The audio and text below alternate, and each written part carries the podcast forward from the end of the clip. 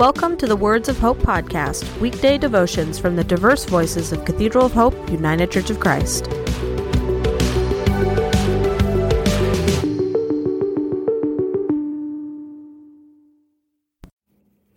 The devotion for today, Wednesday, March 5th, was written by Jonathon McClellan and is narrated by Larry Carter. Today's words of inspiration come from Philippians 3, verses 10 and 11. I want to know Christ. Yes, to know the power of his resurrection and participation in his sufferings, becoming like him in his death, and so somehow attaining to the resurrection from the dead.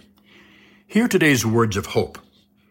Could it be that within the death and resurrection of Christ was one final parable being left behind for his people to discover? Jesus often used earthly stories to teach heaven's wisdom. He said, Unless a kernel of wheat falls to the ground and dies, it remains only a single seed. But if it dies, it produces many seeds. John 12, 24. This depiction of the life cycle of wheat was meant to explain God's purpose for Christ's death, that by dying, Jesus would indeed bring us all from death to life. But that is not the end of the parable. For the life of Jesus tells a story of its own, one of earth and one of heaven.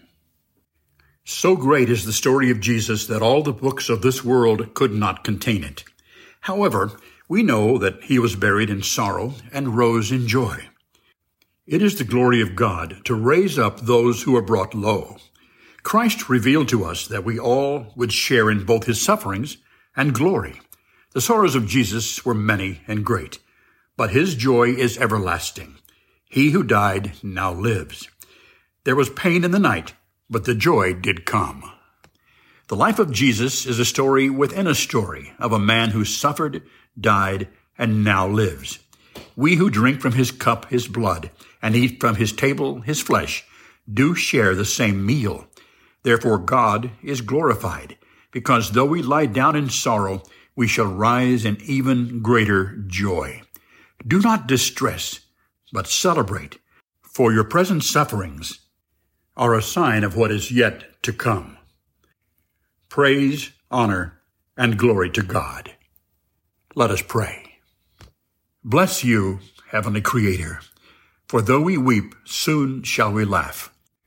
Though we are heavenly burdened, soon shall we lift our hands with heavenly praise.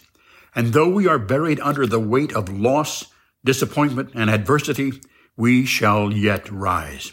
For your sorrows are our sorrows, and your joy is our joy. Let the sounds of your praises, the song of your victory, bless and be blessed. In the name of Jesus we pray. Amen.